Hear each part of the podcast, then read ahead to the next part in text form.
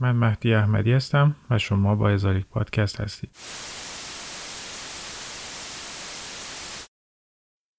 در زمانی که تازه کار روانشناسی را شروع کرده بودم با مورد جالبی برخوردم که هنوز به خوبی به یاد می آورم. بیمار زن جوانی بود که به دلیل افسردگی به بیمارستان آورده بودند. تشخیص نهایی را اسکیزوفرنی و یا به زبان علمی اوایل قرن بیستم زوال عقل زودرس اعلام کردند. در آن روزها من که هنوز دکتر جوان و کم تجربه بودم با کمک رویاهای آن زن و همینطور آزمایش تداعی آزاد موفق به گشودن رموز تاریک گذشته او که در حالت عادی نمی‌توانست به یاد بیاورد شدم از این راه اطلاعاتی به دست من آمد که گذشته تاریک و تراژیک او را روشن می‌کرد کارل یونگ در کتاب خاطرات، رویاها و اندیشه ها ماجرای رویارویی با این بیمار خود را چنین ادامه می‌دهد. قبل از اینکه این زن جوان ازدواج کند او پسر مرد کارخانهداری را می شناخت که تمام دخترهای محله به دنبال همسری او بودند. از آنجا که او دختر بسیار زیبایی بود تقریبا اطمینان داشت که او انتخاب مرد برای همسری خواهد بود. اما مرد هیچگاه به او توجهی نشان نداد و چنین شد که زن با مرد دیگری ازدواج کرد. پنج سال بعد یکی از آشنایان به دیدار زن می رود و به او می گوید که وقتی که او ازدواج کرده پسر کارخانه دار دل شکسته شده و شوکه شده است. همان زمان جرقه افسردگی زن می خورد و فاجعه را به دنبال خود می آورد. در محلی که زن زندگی می کرد آب لوله کشی وجود نداشت و مردم آب خود را از دو منبع یکی چشمه برای نوشیدن بود و دیگری رودی برای حمام کردن می گرفتند. روزی که زن دختر چهار سالش را حمام می کرد دختر شروع به مکیدن لیف و خوردن آب کرد. همان آبی که از رودخانه آمده و نوشیدنی نیست. زن جلوی او را نمی‌گیرد. او حتی بعدا از همان آب به پسر دو سالش هم می‌دهد. از آنجایی که افسردگی او مدتی بود که شروع شده بود او تمام این کارها را ناخودآگاه یا نیمه آگاهانه انجام می‌داد. مدتی بعد دختر او دچار تب شد و از تیفوید مرد. اما پسرش همچنان سالم بود. همان زمان افسردگی او به نهایتی رسید که او را برای درمان به بیمارستان منتقل کردند. من با آزمایش های تدایی آزاد متوجه شدم که او در واقع فرزند خود را کشته است و البته جزئیات بسیار دیگر را هم به دست آوردم. من برای درمان او باید چه می کردم؟ برای بیخوابی به او خواب آور می‌دادند و دائم مراقب او بودند تا دست به خودکشی نزند. وضعیت جسمانی او خوب بود اما وضعیت روانی او با یک مرده فرقی نمی‌کرد. مانده بودم که چه بکنم با خودم هم درگیر شده بودم اگر از همکارانم کمک می‌خواستم حتما جوابشان این بود که به هیچ وجه نباید کشف خودم را به بیمار بگویم چون حتما شرایط بیمار از اینی که هستم وخیمتر می شود. اگر اینطور می‌شد پای من هم اخلاقا گیر بود. با همه آنکه نتیجه آن نامعلوم بود تصمیم گرفتم تحلیل خودم را مستقیم به بیمار بگویم. کار ساده ای نبود که در چشمانش نگاه کنم و بگویم که او قاتل بچهش است اما این کار را کردم و آن زن بیمار لحظات ناگواری را برای شنیدن حرفهای من تحمل کرد اما نتیجه غیر منتظره بود. بعد از دو هفته افسردگی او بهتر شد و دست آخر هم مرخص شد و دیگر هیچگاه پا به بیمارستان روانی نگذاشت. این ماجرا در آغاز فصل چهارم کتاب خاطرات، رویاها و اندیشه های یونگ آمده است. ماجرای واقعی بیمار افسرده‌ای که قربانی جدال عشق قدیمی خود با عشق کودک خود شده است. و در این میان کودک به طور ناخودآگاه و به طریقی قابل انکار و کتمان بدون اینکه خودش متوجه باشد حذف می شود.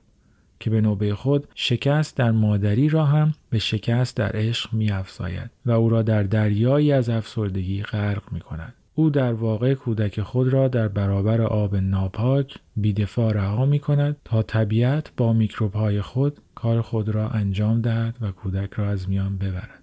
بعد از آنکه او دچار افسردگی شد دیگر چیزی را به درستی به یاد نمی آورد و دیگر نمی توانست بین آنچه که ارادی و یا غیر ارادی انجام داده فرقی بگذارد. در این وضعیت کارل یونگ برای کشف واقعیت از رویاهای زن و آزمایش های تدایی آزاد استفاده می کند.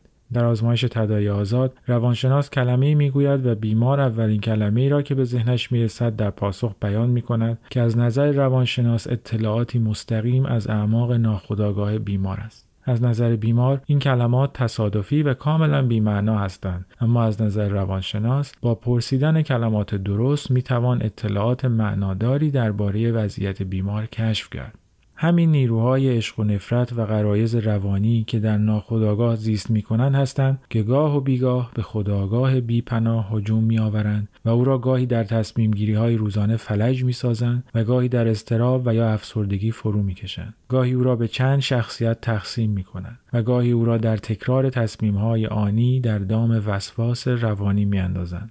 شبیه همان کوههای سرد و گرم در رساله عقل سرخ سهروردی که مردمان بسیاری در دامنه های آن برای همیشه سرگردان شدند و از کوه سرد به گرم می دوند و از کوه گرم به سرد می رمند. از چپ به راست و از راست به چپ از بالا به پایین و از پایین به بالا از بیرون به درون و از درون به بیرون از وطن به خارج و از خارج به وطن. و هیچگاه به تعادل نمی‌رسند مگر عده کمی که نه با اندیشیدن و برنامه ریزی و طراحی کردن بلکه با هنر و گوهری که نزد خود دارند و معلوم نیست که چگونه می‌توان آن را یافت و چگونه آن را به کار گرفت موفق به خروج از آن چرخه ابدی وسواسگونه بین کوه سرد و گرم میگردند. در سفر زمان خداگاه چون قایقی ضعیف بر روی دریایی مواج و گاهی طوفانی با ماهی های بزرگ و کوچک مهربان و خطرناک پیش میراند. دریای طوفانی که به قول حافظ تنها راه عبور سلامت از آن کشیدن لنگر عقل و روان شدن در آن است و نه مقاومت کردن و لنگر انداختن. اگر نه عقل به مستی فرو کشد لنگر چگونه کشتی از این ورطه بلا ببرد؟ سفری در طوفان که برای رسیدن به مقصد در آن کشتی جاداری لازم است که کشتیبان آن نوح پیر و دانا باشد و همزمان بتواند غم و شادی مبارزه و صلح تمام جانوران وحشی از اسب و شیر تا الاغ و مار را جفت جفت کنار هم در خود جا دهد بی اینکه هم همه ای برپا شود و درندگان جوندگان را در آن ببلند. در این برنامه و برنامه بعد میزبان دکتر علی فیروزآبادی استاد روانشناسی دانشگاه شیراز هستم و با او درباره روان خداگاه و ناخداگاه و رویاها و معنای نهفته در آن گفتگو می‌کنم.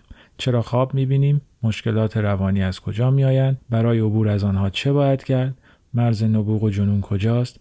فرق خلاقیت و اسکیزوفرنی چیست؟ و اینکه چطور با خواب دیدن می‌توانیم خود را بهتر بفهمیم؟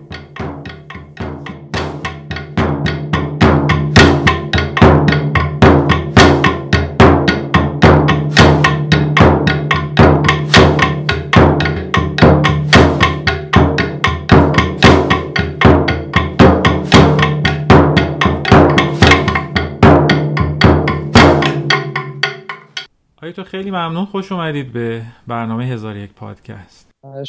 الان تو وضعیت کرونا و قرنطینه هستیم. می‌خواستم از شما بپرسم که این وضعیت قرنطینه تو یک سال اخیر روی شما هم تاثیر گذاشته؟ شما هم خسته و افسرده کرده؟ یا اینکه شما چون عصب شناس هستید و روانشناس هستید یه جوری روی این تن هستید و این چیزا رو شما اثر نمی‌ذاره؟ نه خب طبیعتا رو همه انسان ها اثر می‌ذاره. دیگه از جمله ماها به خصوص ماها که درگیر کسانی هم هستیم که خودشون از تبعات کرونا بی نصیب نیستن و هر روز با جنبه های مختلفی سر کار داریم. یک وضعیت در حقیقت جهانی هست و وضعیت انسانی ناخواسته روابطی رو به انسانها تحمیل کرده و انسانها رو به سمتی سوق داده که تجدید نظر کنن روی سری نظریاتشون دیدگاهاشون که به قول فلاسفه اگزیستانسیالیسم یک موقعیت مرزیه. موقعیتی است که انسان رو با یه سری پرسش های اساسی رو برو می‌کنه که باید یه جورایی به تفکر و تعمق در مورد دنیای خودش وادار بکنه. و اگر این فصل تازه ای رو برای بشر باز کنه می‌تونه بعدا مایه خیر باشه. مشاهده شما اینو نشون میده. یعنی مریضاتون دارن سوالایی می‌پرسن که به نفعشونه.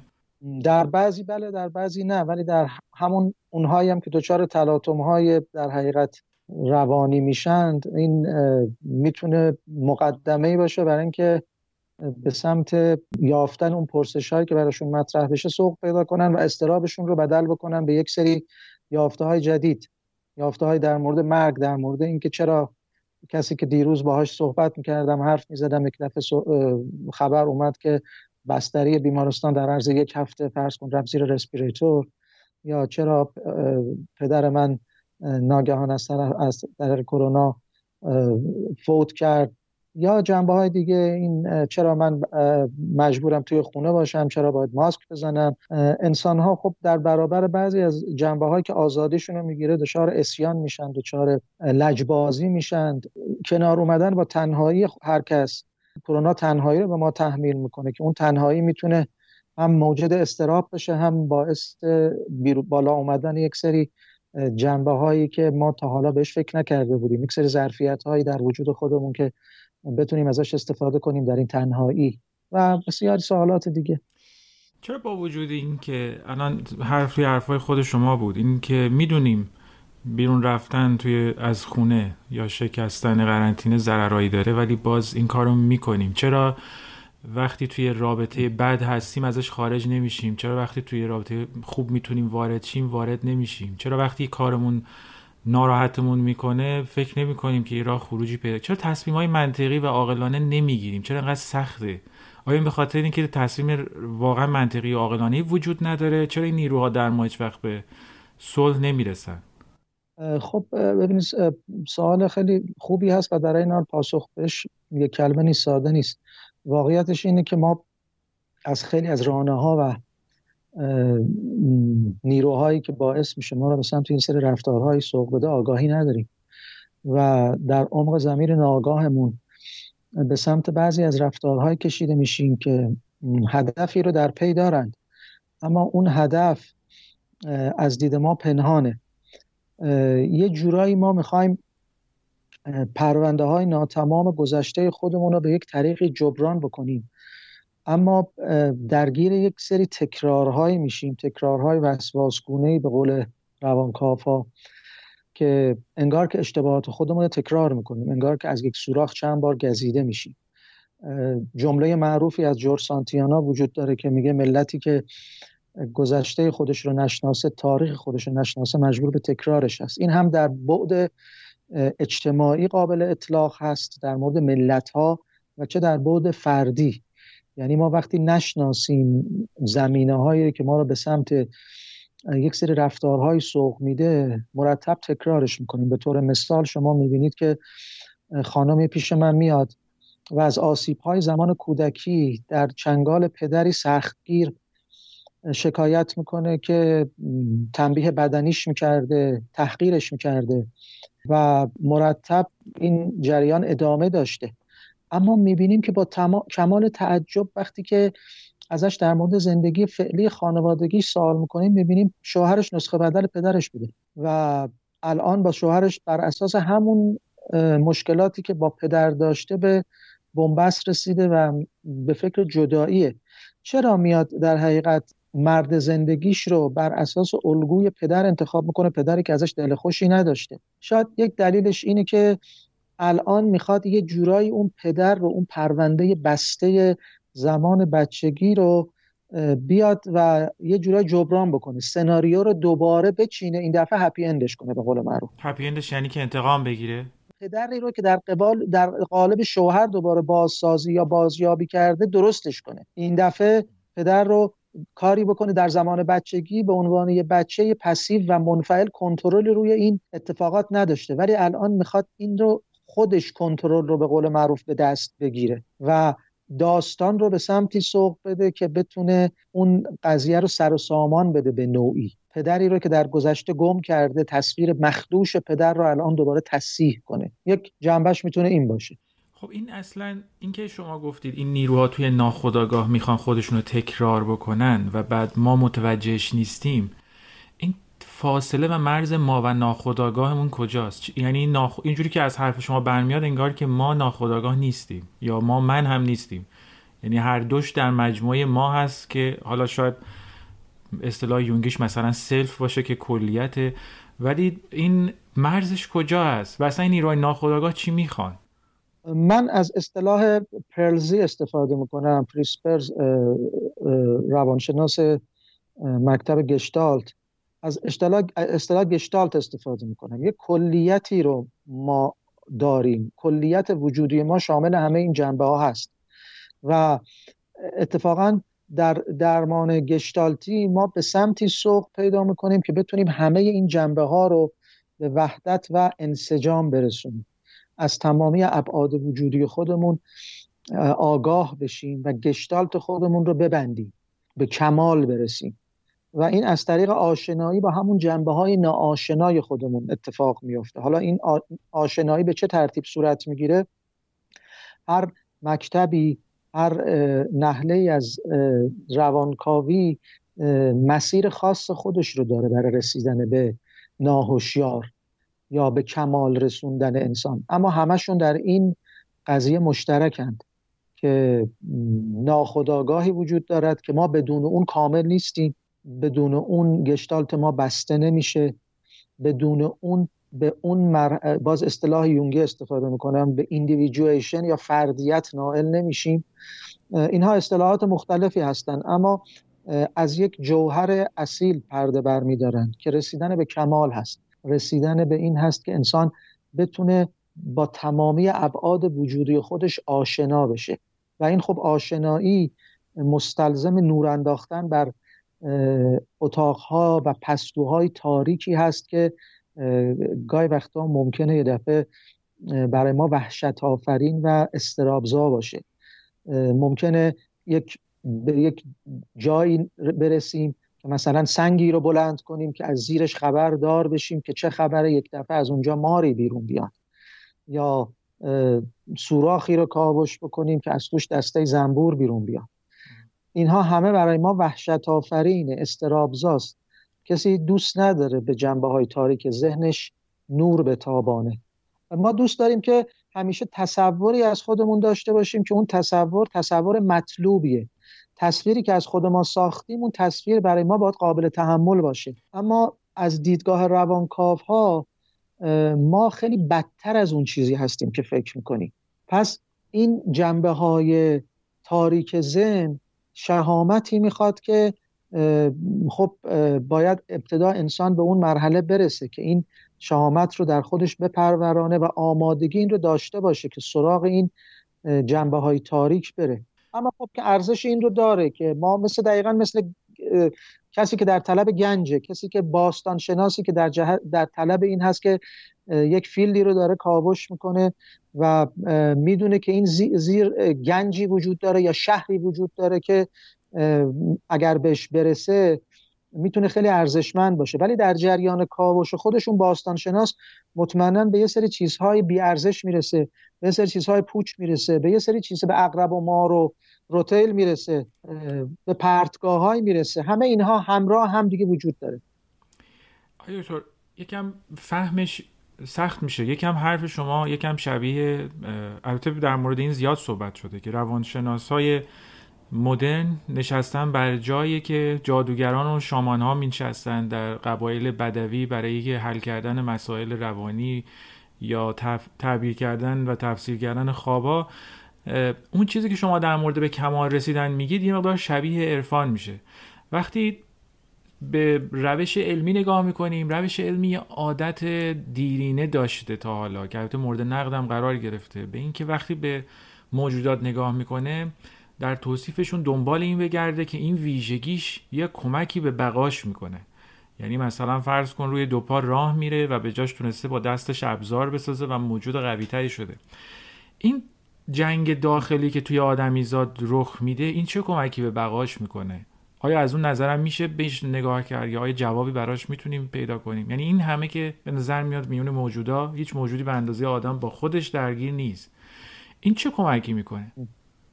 ببینید شاید اگر از این زاویه بهش نگاه کنیم اگر وارونه نگاه کنیم تداوم یک چیزی در جریان تاریخ تکامل بشر جواب این سوال رو میده که حتما در خدمت بقا بوده. اینکه حالا به چه ترتیب این در خدمت بقا بوده خب توجیهات مختلفی می‌تونیم براش بتراشیم.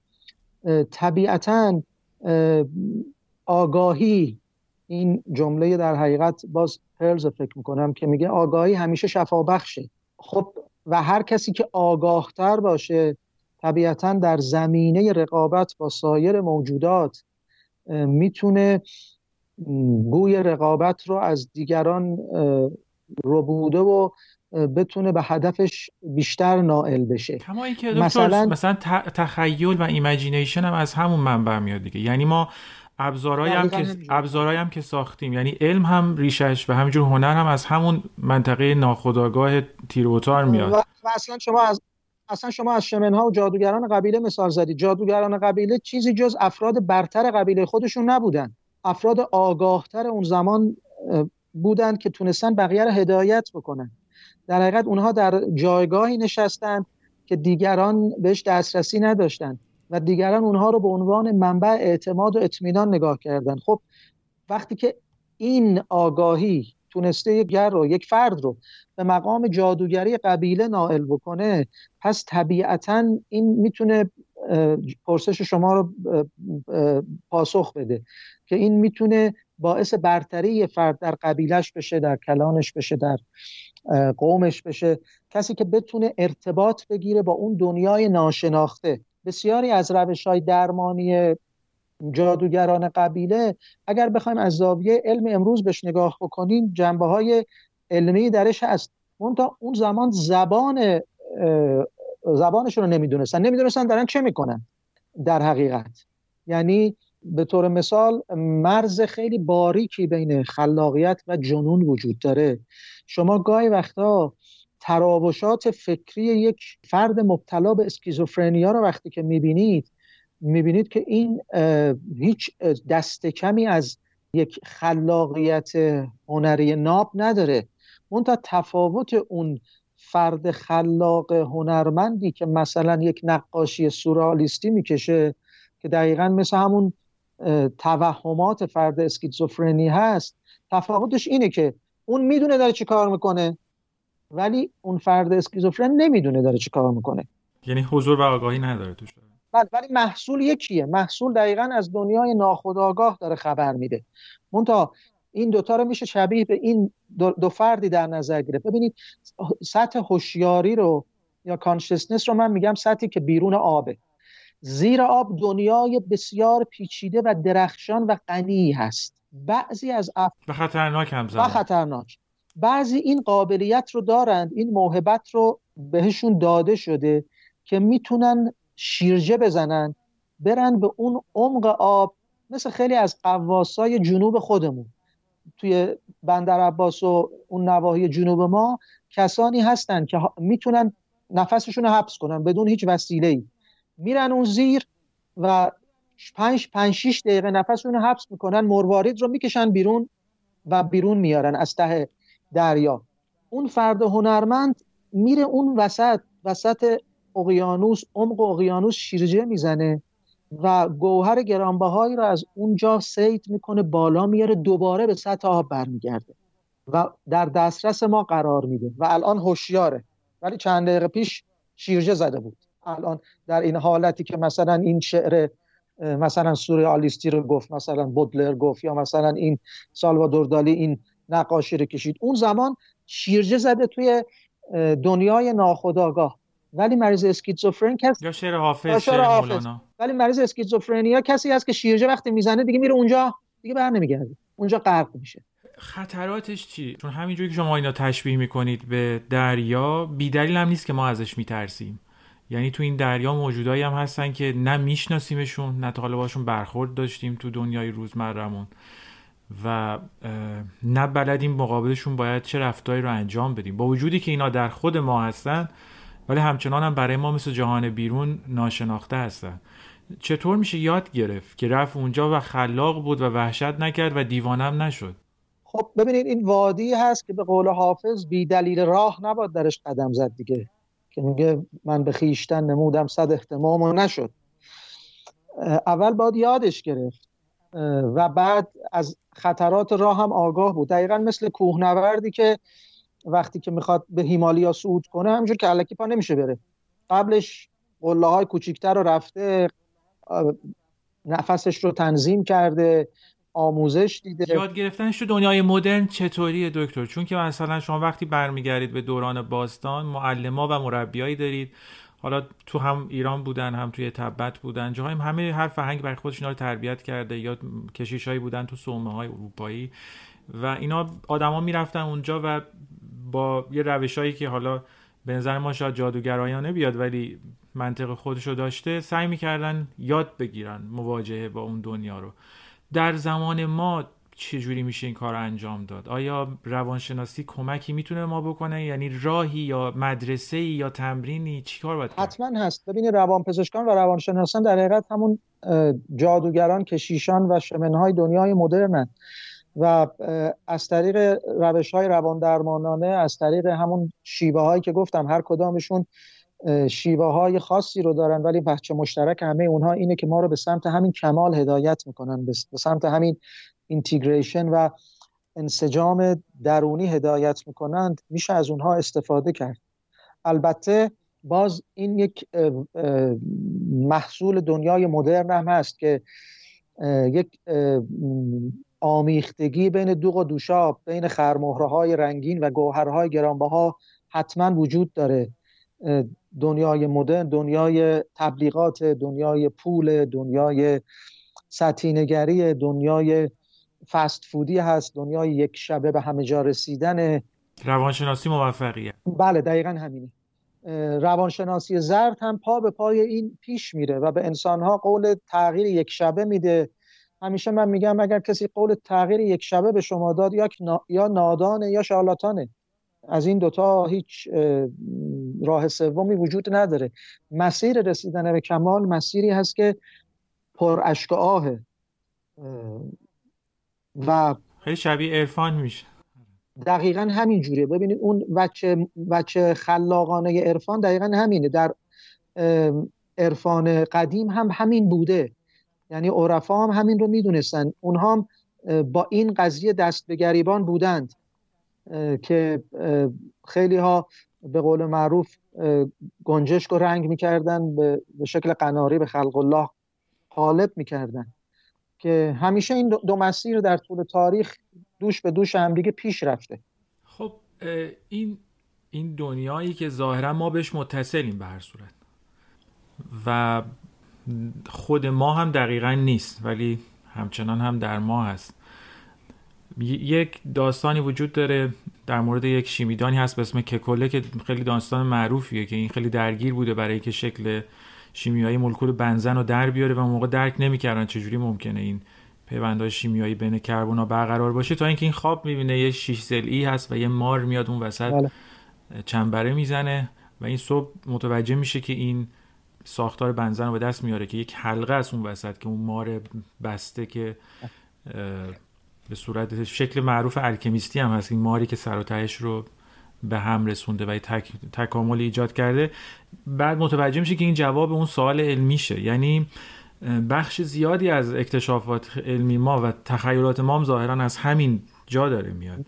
اینطوری که ما الان مثلا می‌تونیم به سیارات دیگه سفر کنیم. و منطقه پرآشوبی حالا شما میگید که روانشناسی می‌تونه کمک بکنه برای که اون تو شنا کرد چی جوری می‌تونه کمک کنه؟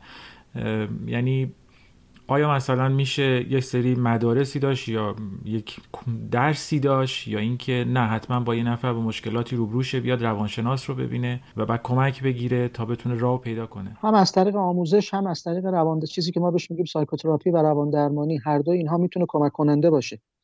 از طریق درک همین مکانیسما همین چیزی که شما مثال زدید در مورد کپوله همین برمیگرده به اون صحبت من در مورد مرز بین خلاقیت و جنون که در حقیقت الان دیگه علم همین رو می‌خوام بگم که وقتی که علم پیشرفت می‌کنه ما به ازای نوروبیولوژیک و نوروشیمیایی این پدیده هم برای ما روشن میشه که چرا چنین است. به طور مثال اون مرز رو که من میگم خیلی خیلی باریکه اگر بیان به حوزه شیمیایی وارد بشیم یکم قابل درک میشه. ببینید ما یک سری مسیرهایی در مغز داریم سری مدارهای شیمیایی داریم که این مدارهای شیمیایی سیستمی رو شکل میدن که به اون سیستم میگن سیکینگ سیستم یا سیستم جستجوگر. این سیستم جستجوگر در حقیقت نوروترانسمیتری که ترشح می‌کنه اسمش دوپامین. خب دوپامین عملکردش این شکلیه که در حقیقت به محرک های موجود در محیط کمک می‌کنه که تشخص بده پرسونیفیکیشن بده. یعنی اینکه وقتی که شما توی یک سری جمعیتی ناگهانی یک قیافه براتون آشنا میشه. و میگید که ای من اینو کجا دیدمش؟ این مسیر دوپامینی فعال میشه. و شما رو بیقرار می‌کنه. دوپامین شروع بکنه به ترشح کردن و شما این سیستم seeking سیستم جستجوگر به سمتی میره که میگین آی من اینو کجا دیدمش؟ بعد یه مرحله می‌رسید میگید what a relief آه فهمیدم. اون موقع از همون اورکای چیه؟ ارشمیدوسه که اون لخت از تو همون میپره بیرون. اینجا این پرونده بسته میشه. یعنی دوپامین باعث میشه ما در میان محرک های ظاهرا بیمعنای محیطی محرک معنادار رو بکشیم بیرون و بهش معنا بدیم خب؟ حالا این دوپامین اگر منحنی ترشح دوپامین رو تو توی چشمتون مجسم کنید جلو چشمتون. اگر دوپامین یه ذره بیشتر ترشح بشه در بعضی از آدم ها در بعضی چیزهایی که آدم های عادی معنایی نمی‌بینن اینا معنا کشف می‌کنن. یعنی چیزهایی به ذهنشون می‌رسه که عقل جن نمی‌رسه. یعنی ما با انیشتین سر کار داریم که میاد با یه قلم کاغذ فقط سی سال قبل از اینکه افراد دیگه با چشم خودشون ببینن نور در کنار یه جسم خم میشه با یه قلم کاغذ پیش بینی کنه که همچه اتفاقی میفته یعنی خلاقیت تا این حد می‌تونه بالا بره. اما همچنان این ترشش ادامه پیدا بکنه. چه اتفاقی میفته دیگه به قول ما شیرازی ها طرف از ترک دیوارم میخنده یعنی در هر چیز بیمعنایی معنا کشف می‌کنه. که دیگه انگار میسوزه. میشه اسکیزوفرنی های آره. میشه, میشه اسکیزوفرنی های پارانوید که تو همه چیز معنا می‌بینه دیگه.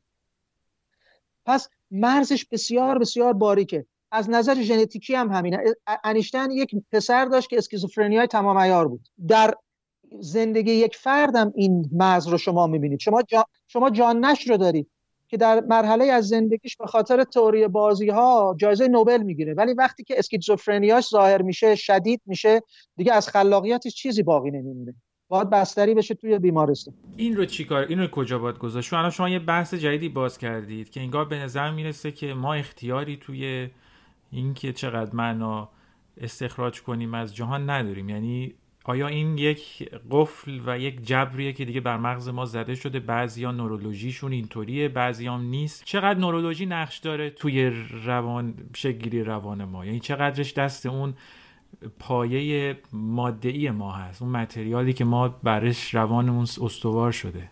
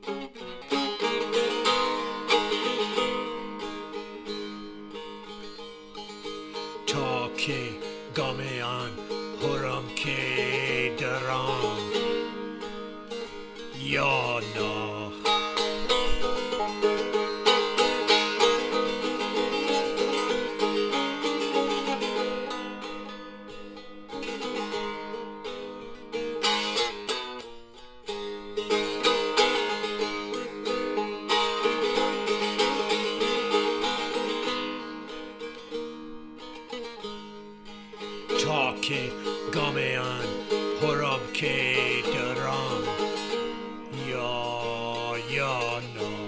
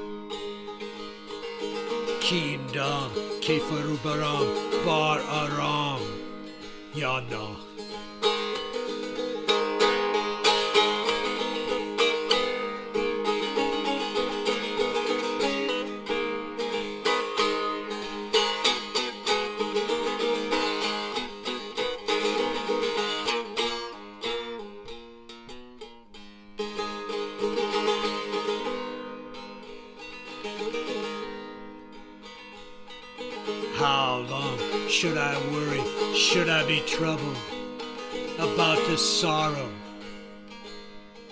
I have or have not?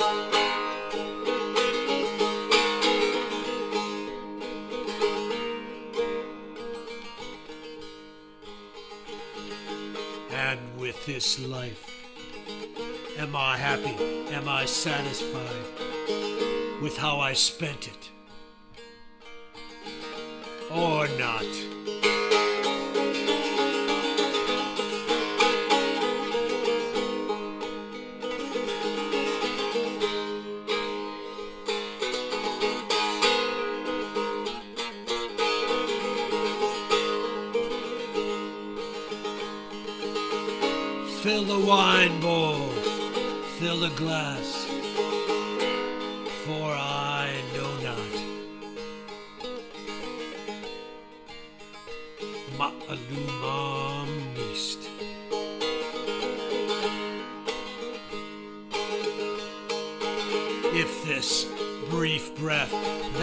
Take in,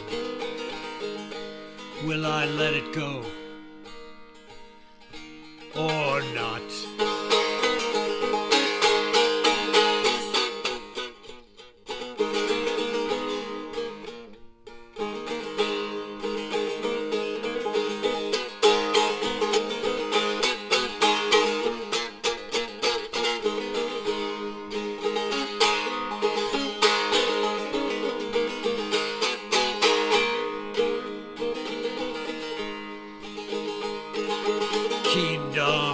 Kubaram, but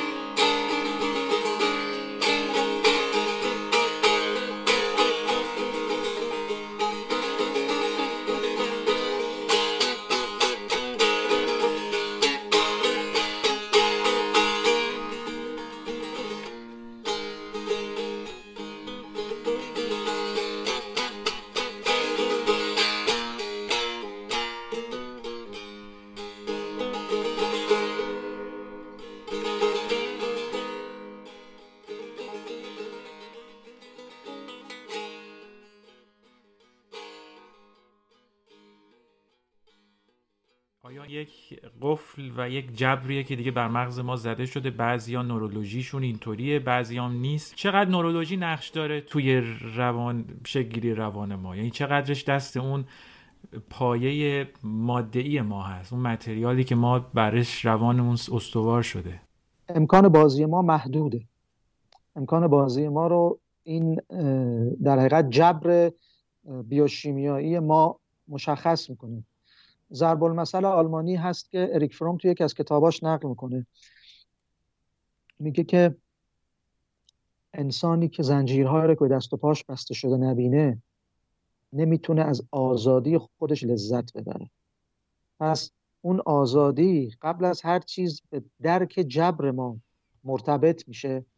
و اشاره کردم بعضی این موهبت رو دارن که بتونن از خلاقیت های وجودیشون استفاده بکنن.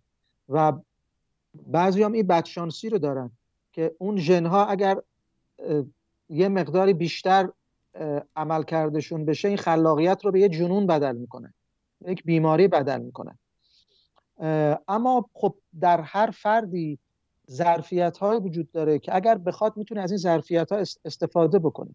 اما آدم ها از این بابت متفاوتن. ما یک اصطلاحی داریم که اصطلاحا بهش میگن ذهنیت روانشناختی یا psychological minded بودن. این psychological minded بودن گاهی وقتا لازمه برای فردی که میاد خودش رو وارد این وادی می‌کنه در جریان روان درمانی باید بتواند بر اساس صحبت هایی که روان درمانگرش می‌کنه درک روانشناختی از معناهایی که بهش داده میشه داشته باشه. بعضی از آدم ها ذهن خیلی منظم و کانکریتی دارند اینها ممکنه بتونن در حوزه های مثل مثلا ریاضی موفق بشن. در حوزه هایی که جواب خیلی قاطع و روشنی برای پرسشاشون وجود داره ممکنه موفق بشن. حسابدارهای خیلی خوبی بشن.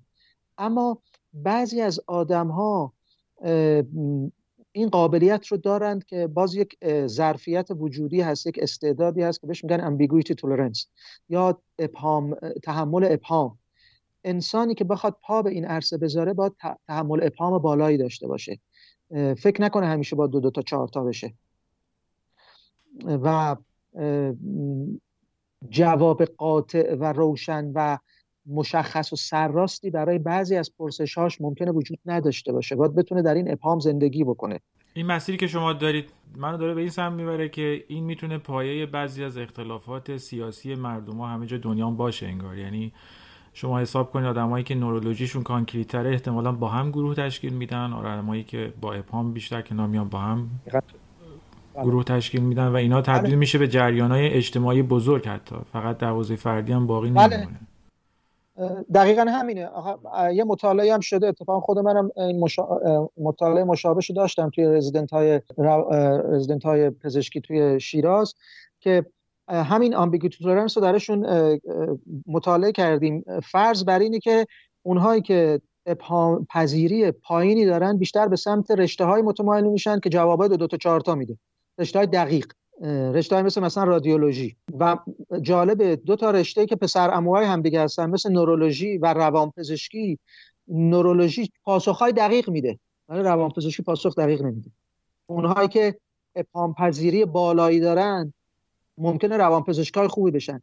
و برعکس اونهای ابهام پذیری پایینی دارن نورولوژیست های خوبی میشن. ولی برعکس نه. این مواد این دسترسی به ناخودآگاه. اگه بخوایم در موردش جوری صحبت کنیم که قابل فهم باشه. به نظر می‌رسه چند تا مثال میشه زد. یه مثالش خوابایی که در طول شب میبینیمه و به نظر می‌رسه که اونجا یه مثالی که برای همه آشناست که میشه در مورد ناخودآگاه حرف زد. و آیا توی ناخودآگاه ما یک سری مثل اون دریایی که شما توصیف کردید آیا این دریا پر فقط از یه سری صخره و سنگ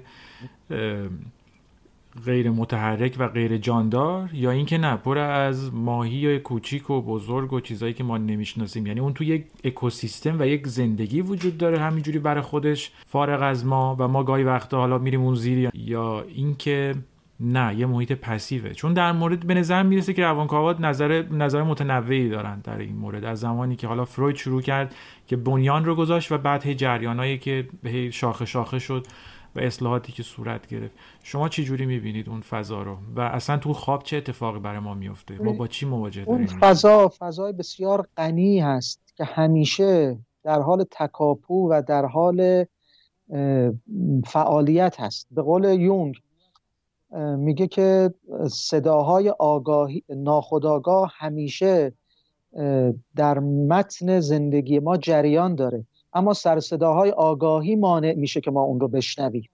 کافیه که این پیچ دستگاه آگاهیمونه یکم بچرخونیم صداشو کم کنیم. صداهای ناخداگاه میاد بالا و اصلا یکی از روش های درمان هم همینه. یکی از روش های آشنا شدن با ناخداگاه هم همینه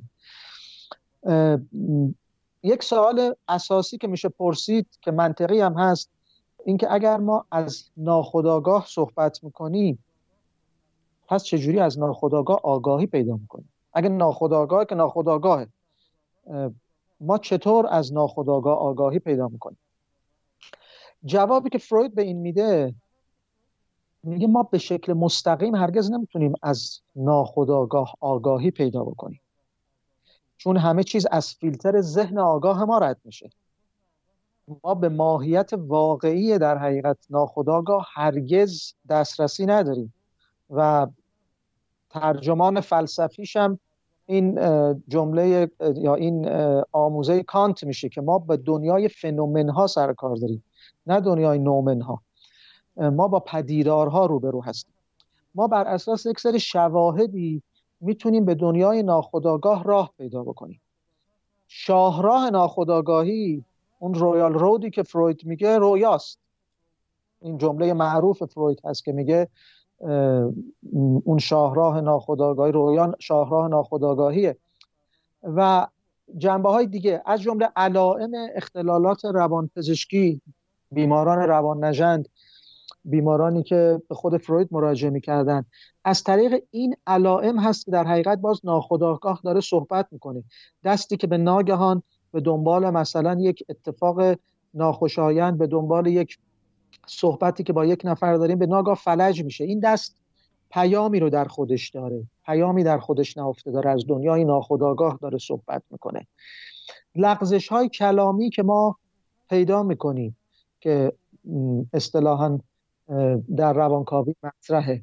توپخ هایی که می‌زنید که از دید روانکاوا تصادفی نیست. و این باز اریک برن توی یکی از کتابهاش میگه که زمانی که من وارد اتاق یکی از همکارام شدم در رو که باز کردم و وارد شدم به جای سلام گفتم خداحافظ. و هر دومون دیگه سکوت کردیم. جایی برای توجیه نبود. یا یعنی من نمی‌خوام تو رو ببینم. ممکنه. یا تایپیست یکی از روانکاف ها که زمانی که داشته تایپ می‌کرده وقتی به کلمه مادر می‌رسه به جای مادر کلمه murder رو تایپ می‌کنه. یه case دیگه هم بوده یادم میاد توی که از کتابای فروید بود. یه منشی بوده که این هر دفعه یه خانومی رو فراموش می‌کرده بله. دعوت کنه به جلسه. بله. آره و اینم باز نشون می‌داد که یک انگار حسادتی بینشون برقرار و خود من توی یکی از این گفتگوهایی که باز با یکی از همکارام توی محل کارم داشتم راجع به یک چیزی که می‌خواستم صحبت کنم به جای اینکه بگم خوشبختانه گفتم متاسفانه. به نظر میاد حداقل دریچه خواب رو عده زیادی بازه. البته من کسایی رو شنیدم که ادعا می‌کنم ما خواب نمی‌بینیم. حالا یه مردم حالا احتمالا می‌بینن یادشون نمیمونه اینو شاید شما بهتر می‌تونید توضیح بدید. ولی این دریچه خواب که به روی ما بازه و گاهی هم ما رو به وحشت میندازه. فروید می‌گفت که توی خواب آرزوها برآورده میشن. یا حداقل تلاش به اینه که یه سری آرزوهایی که در طول روز بهشون نرسیدیم توی خواب برآورده بشن. البته خب یه مقدار بعد پیچیده می‌شد به خاطر اینکه ما خیلی وقتا رویامون کابوسه. یعنی عملا ما رو وحشت زده هم می‌کنه. این مجموعه ای که معمولا آدما معنیشو نمی‌فهمن و چون نمی‌فهمن ربطش میدن به اینکه غذا خوردیم زیاد یا چیزای شبیه این.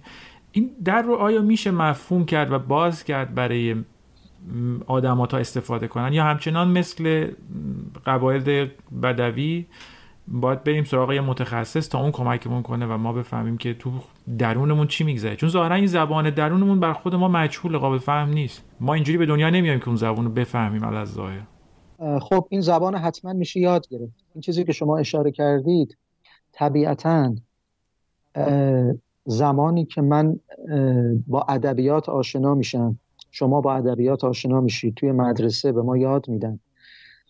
شعر حافظ رو بخونیم هر کسی می‌تونه از شعر حافظ بهره خاص خودش رو ببره. معنایی رو در شعر حافظ ببینه کشف بکنه و با مطالعه و آگاهی رو غنی بکنه در وجود خودش. اما یک استاد ادبیات کسی که کار کشته است کسی که در این زمینه استخون خورد کرده مطمئنا آگاهی بیشتری داره از شعر حافظ و معانی پنهان و تازه تری رو می‌تونه در اون شعر برای ما مکشوف بکنه که ما به خودی خود نمی‌تونیم بهش دست پیدا بکنیم. یا تفسیر هر متن ادبی تفسیر هر کتابی هر داستانی یا فیلمی که شما می‌بینید. فیلمی که شما می‌بینید یه سری معانی یه سری مفاهیم رو درش کشف می‌کنید. اما یک نقاد فیلم یک منتقد حرفه فیلم خب جنبه هایی رو می‌بینه که شما ندیدید. پس وقتی که شما از اون بتونید آموزش بگیرید می‌تونید دانش خودتون و مهارت خودتون رو در این زمینه غنیتر و کاملتر بکنید. در مورد رویا هم همینه. رویا هم هر کسی می‌تونه یاد بگیره زبان رویا رو و با دنیای درونی خودش ارتباط برقرار کنه. ولی خب یک فرد حرفه‌ای مطمئنا می‌تونه سودمندی بیشتری براش داشته باشه. برای اون فرد. شما وقتی با مریضاتون روبرو میشید میشه که برامون مثال بزنید که چجوری یه رویا رو به مرور معناگشایی می‌کنید و بعد این چه کمکی به مریض یا شما می‌کنه؟ یعنی چرا سراغ رویاش میرید برای اینکه درمانش کنید؟ خب اگر سبک ما روش ما جوری باشه که همونجور که اشاره کردم آگاهی دادن بیمار از دنیای ناخودآگاه خودش باشه و رسوندنش به کمال و اینتیگریشن و بالا بردن قابلیت های فردیش رویا دریچه خیلی غنی رو باز می‌کنه به دنیای ناخودآگاه فرد و آگاهی که می‌تونه بهش بده می‌تونه خیلی خیلی مفید باشه از این بابت براش. یعنی وقتی زبان رویا رو یاد گرفت و یاد گرفت که رویاهاش خودش رو بیان بکنه می‌بینه که مثالهایی رو تحت اختیارش قرار داده میشه که از طریق اون مثالها جنبه هایی رو که قبلش ما با هم دیگه صحبت کردیم براش آشکار بشه یاد بگیره. خب شیوه های مختلفی برای تعبیر رویا وجود داره. بسته به این داره که اون درمانگر از چه مکتبی از چه نحله‌ای داره پیروی می‌کنه برای ترجمه این دنیای ناخودآگاه و رویا. اول باز از فروید نقل کنم که بسیاری از روان درمانگرهای دیگه باهاش همراه هستن. اینه که یک معنای همیشه و برای همه جا یک بار برای همیشه برای رویا وجود نداره. چه بسا که یک رویای واحد در مراحل مختلف روان درمانی معانی عمیقتری رو به تدریج روشن می‌کنه. دقیقا مثل یک لایه برداری هست که باستانشناس انجام میده. باستانشناس وقتی که یک لایه ای رو برمیداره ممکنه به یک شهری برسه که بعد ببینه زیر این شهر هم یه شهر دیگه است. خب باز اون مثال معروف فروید که روم بر, بر روی هفت شهر بنا شده. که از این بابت روم برای فروید خیلی جذاب بوده. چون تشبیه می‌کرد دنیای انسانی رو به همین لایه های مختلفی که روم روش بنا شده. در مراحل اولیه روان درمانی ممکنه رویا یک معنی ابتدایی و سطحی رو به ما منتقل کنه که هم برای درمانگر و هم برای مراجع قابل قبول باشه. ولی به تدریج که جلو میریم می‌بینیم نه این یه چیزهای دیگه هم داره میگه و در مراحل مختلف می‌تونه معانی مختلفی رو به ما منتقل بکنه. و بعد بسته به اینه که شما با چه از چه دیدی از چه پنجره به این دنیای رویا نگاه بکنید فروید زبان خاصی رو داره یونگ زبان خاصی رو داره. پرلز که بهش اشاره کردم باز به یک ترتیب دیگه اینها رو بیان می‌کنه. از دید بعضی از روانکاوانی که بعضیش معاصر فروید بودن مثل آدلر و بعضی ها که بعد اومدن فروم رویاها می‌تونن پیشبین باشن. نه اینکه به شکل جادویی. بلکه می‌تونن از قابلیت های بالقوه وجود ما خبر بدن که اگر سراغش بریم بتونن ما رو به هدفمون برسونن. می‌تونن بگن که تو می‌تونی این چنین بشی. رویاها می‌تونن از آینده خبر بدن. از دید بعضی. علاوه بر اینکه به گذشته ما را خب به جای جالب رسیم دکتر اگه موافق باشید یه 5 دقیقه استراحت کنیم بعد دوباره مصاحبه ادامه این مصاحبه رو با هم هفته آینده خواهیم شنید.